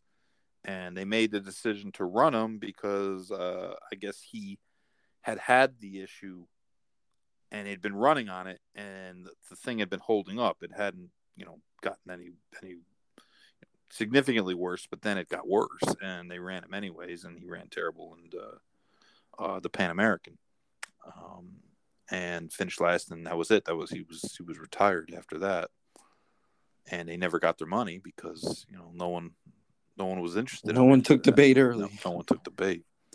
So he wound up going back to Argentina and becoming a, a decent stallion. Um, and most notably, he was the uh, the the stallion of uh, the sire of Festin. Oh wow. who in the '90s was uh, a really a top handicap horse. I think 1991. Uh, he ran all over the place.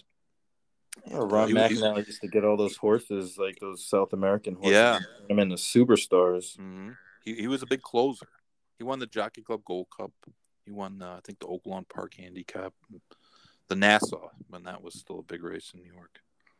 But um, yeah, you know, it's like a forgotten horse that, uh, um, and and now we don't even see his name in, in the PPs anymore, uh, or at least the charts, you know, having been the track record holder because uh, it's it's different. As uh, ironically, the the Gulfstream Park mile and a quarter track record holders a horse named um, uh, Buddy's Humor, who was really a grass horse, who set the track record in the Pan American one year when it was taken off the turf.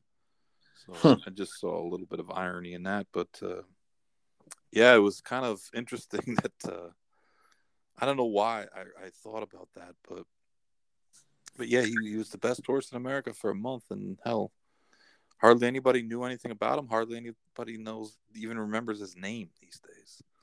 Um, and Steve Crist sent me a, a note Oh yeah.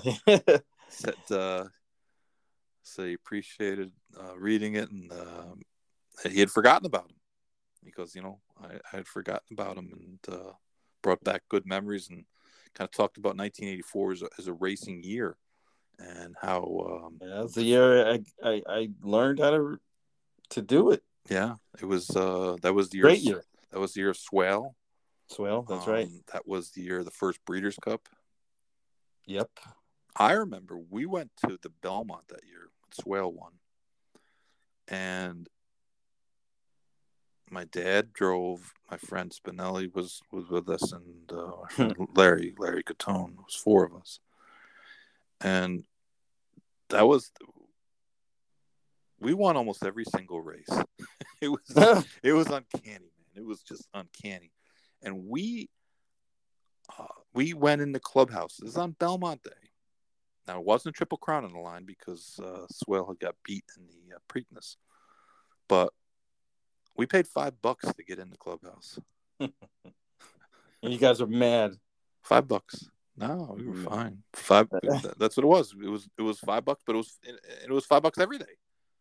Yeah, I used to remember those signs, like you know, the signs, the NYRA signs with the old like horse and the rider, like the almost like the the fox hunters. Yeah. You know those signs, and then it has the price. It is clubhouse mission five dollars. Yeah, it was five dollars every day. I mean, it cost us five dollars. Then you get the stamp.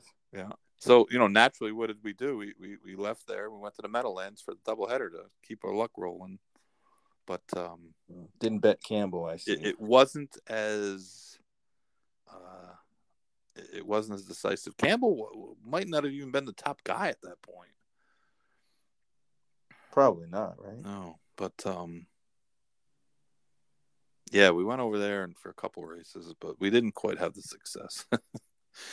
but no, that was that was uh, and then you know, Swale well, like two weeks later keeled over on the getting the bath after after galloping. Um, but yeah, 1984 was kind of a crazy year. I remember my grandfather always telling me that he wanted to take me to Keystone. I went to Keystone. Keystone never made it to Keystone. And then it changed names four times. I remember I was in high school and my dad said to me, I got to go to Philadelphia for a meeting, but it shouldn't be mu- much more than an hour. Do you want to go? He goes, We can go to Keystone. oh how- yeah, sign me up. I was like, Let's "What about school? Ah, you can miss a day." Okay. So um, we we went down there, and uh, he had a meeting downtown, and I found a newsstand that had the form. So because in New York, uh, in Saratoga, you, you couldn't get the form for for Philadelphia because it was like a Mid Atlantic form. So I got the form and, and sat there outside the in this big ass bank building and reading reading the paper. Probably looked like a truant. Um, I was like sixteen or seventeen, and uh, my dad came out and off we Let's went go. to Keystone, and we did really good that day. I, I think I used to be better than I am now, but um, Chris Antley was a bug. wow. Julie Krone. Um, Tony Black was old then, but uh, Jonathan Shepard won the feature, and um, and I had a good day. I mean, I- this is how good of a day it was, and this is, believe it or not, Keystone had a gift shop. oh boy. yeah. Parx had a gift shop now. What would they sell? Like Oh boy. Everything. autograph, Literally everything. autograph syringes. um, but uh, I bought a jacket, a Keystone jacket. Uh, my dad might have bought it. I can't remember if I bought it or he bought it, but uh, I had that jacket for a long, long time. And then it wasn't that long afterwards they changed to Philadelphia Park, Yep. and then they changed it to Parx. They should go. They should have just kept the Keystone. Keystone sounds better. Yeah. But yeah, that was my one and only time I went to Keystone. Then I went back. I, I went back when it was Philadelphia Park. I was working for um, who was it? Tom Skiffington. Went down there and ran a horse in the cotillion before it was a big race. And uh, uh, Richard Small, Dickie Small had a horse, and and I think he had a horse. I can't remember if he had a horse in our race or the next race, but I was like, man, that guy looks like somebody you don't mess with. I didn't know at the time he'd been like special forces or Delta or something in the army in Vietnam. But good trainer though, man. God, that guy won a lot of races. yeah, he did. broad brush, Broad concern, The the horse is imprinted in my memory. broad brush. He was the leading stallion in, the, in in America one year. Yeah. He was he was what is son of Ack Ack, Akak, yep. yep. old Charlie Whittingham horse. Ack Ack was a little before my time. They still have the Ack Ack uh, at uh, Churchill. They were on the Ack Ack in the fall. Fall, right? In the November. Yeah. Yeah. I saw my my my man Golden sixty won. Oh, over in uh Australia? Hong oh Hong Kong. Yes, on the road. sir. That's race number twenty three out of twenty seven starts. They said he might run in Dubai. Oh, that'd be cool. I'll believe it when I see it.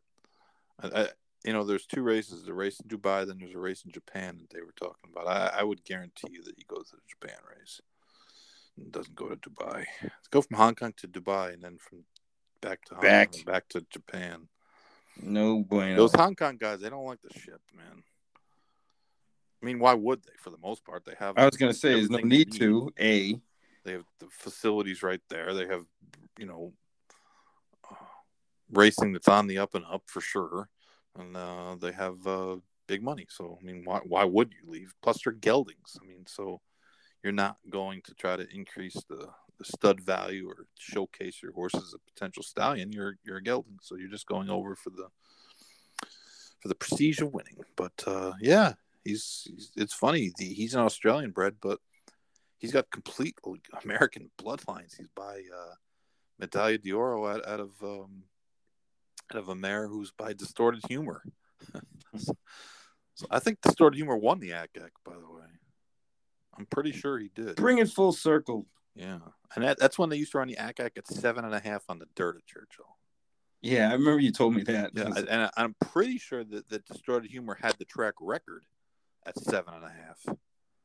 And what, what Elliott Walden? Don't they write races for that distance? Or They I just don't know. I don't They don't measure why. it. They don't know where it is. I, I don't know. I really don't know. I'd like to see a seven and a half on the dirt one turn. I mean, it's kind of like the the uh, what do they call it at Keeneland? The beard course, Yes, where it's not seven eighths. It's, it's seven eighths and some yards. eighty four feet or Yeah. something like that. Some yards. Just it's just a little more than seven eighths, a tad bit. So it'll be interesting if he does ship because, like I said, Hong Kong horses rarely ship, and he's he's gonna be, well, he's seven.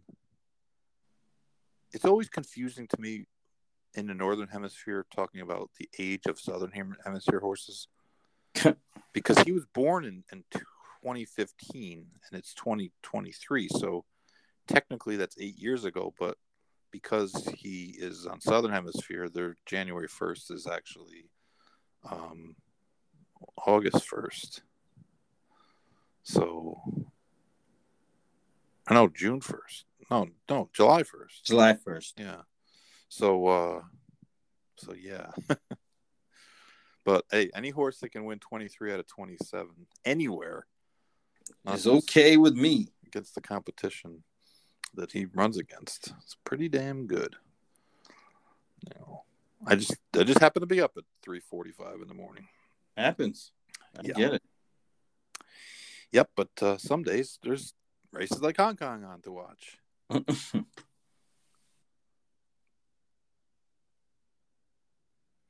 All right. Well, I appreciate everyone listening. We always do appreciate that.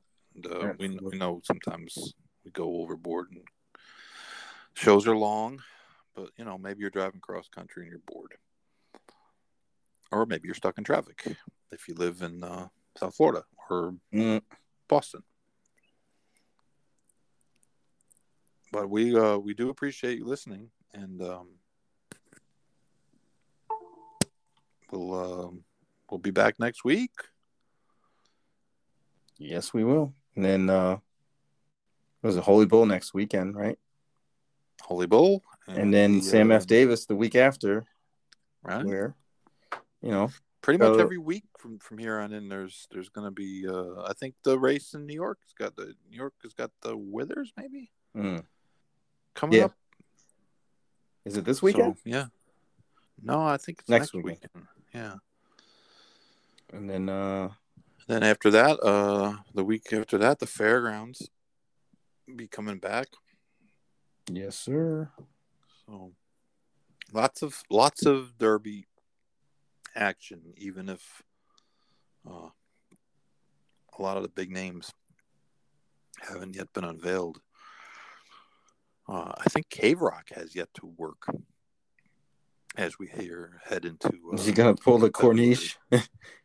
I don't know, but uh, he has not had a recorded work either. So uh, Forte just had his, but he was on a planned vacation and he raced. Uh, he started pretty early last year.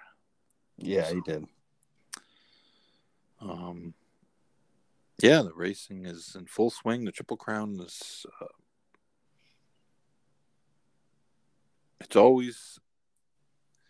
There's always a whole lot more interest in those races than the normal races. People love it. And it's one of the big positives of this business. So let's hope we can figure out some of the the issues. Yes, I concur. All right, my man. Uh, we'll talk to you next week. All thanks, right. everybody.